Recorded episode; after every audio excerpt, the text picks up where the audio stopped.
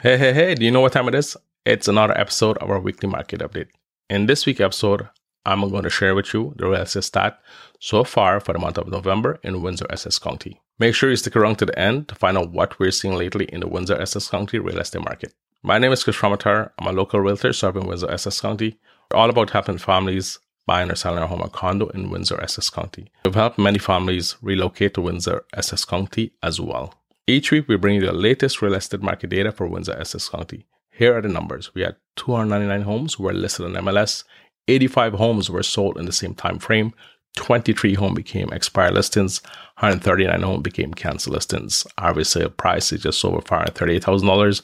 Median sale price is four hundred sixty-five thousand dollars. Average date of selling a home is twenty-two days. If you're finding value, give us a like. It really makes a huge difference for us. Condo data as follows. We have thirty-one condos were listed on the M L S, six condos sold in the same time frame, zero expired listings, nineteen canceled listings. Average sale price is just over three hundred forty-six thousand dollars. Median sale price is just over three hundred forty-five thousand dollars. Average date to sell a condo is twenty-eight days. As a buyer, here's what to expect. Some homes are still getting multiple offers. They're still having offer dates. Some are selling over list price, but not a lot over the list price. Some homes and condos are not getting a lot of offers, sometimes no offers at all. And if they do get a lot of interest in offers, the seller may decline all offers if they don't like the terms of the offer. Here's a classic example of what I just went over. One of my clients reached out to me this week and said, "Hey, Kris, do you think this is a real price?" And the home was listed under one hundred thousand dollars. Now, when I did my research, we found that the home was purchased back early in March for the low three hundred thousand dollars. It needed work. It was renovated and relisted six months later, uh, almost six hundred thousand dollars. Sat on the market for a month. Listing was canceled. Seller expectations were more likely not met. Relisted again, just under five hundred thousand dollars with a different agent. Once again, it sat on the market for another month. Unsold, relisted again on the M L S by the original agent, this time under one hundred thousand dollars.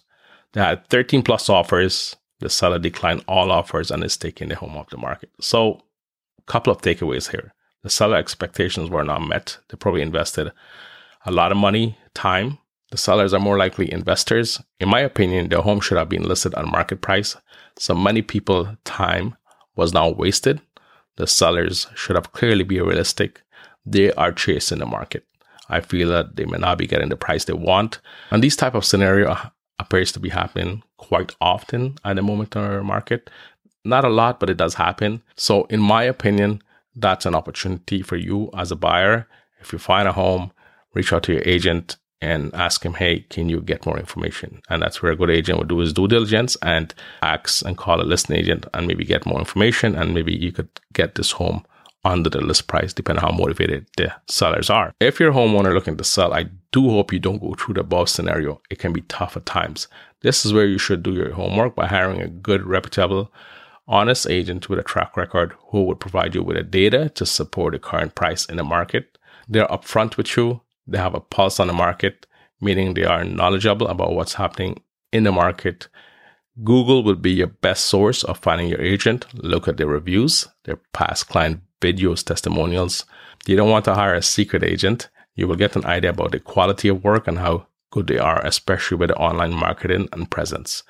Your realtor should be your advisor. They should advise you how to maximize your home value by doing the necessary work prior to having your home listed on the M L S. This includes decluttering your home, painting it if needed, do any needed repairs and touch-ups, have good curb appeal, freshly cut lawn would be great, grass, flowers are trimmed nice. If it's wintertime, have the driveway clean of any snow and salted, smell fresh and clean and inviting. Bad odors can be a turnoff for many potential buyers. Have your home staged if needed. This may help you in selling your home for more money. Potential buyers can envision themselves and their family living there. And this is highly recommended. Hire professionals to help you sell your home. This includes a licensed real estate agent. They can be a go-to resources for a home stager, a lawyer, a home inspector, a handyman if needed, even a mortgage broker if needed. Make sure you're very realistic with your price and terms expectation. Price your home well, be patient, and most likely you will get a good offer and terms that you and your family will be happy with. Leave a comment below and let me know your thoughts about our local real estate market. If you'd like for us to help you anyway, please contact us or leave a comment below. We would love to talk to you a little bit about your goals and how we can help you. Take care. Stay safe. Have a great day. Have a great weekend. Talk to you soon. Bye now. See ya.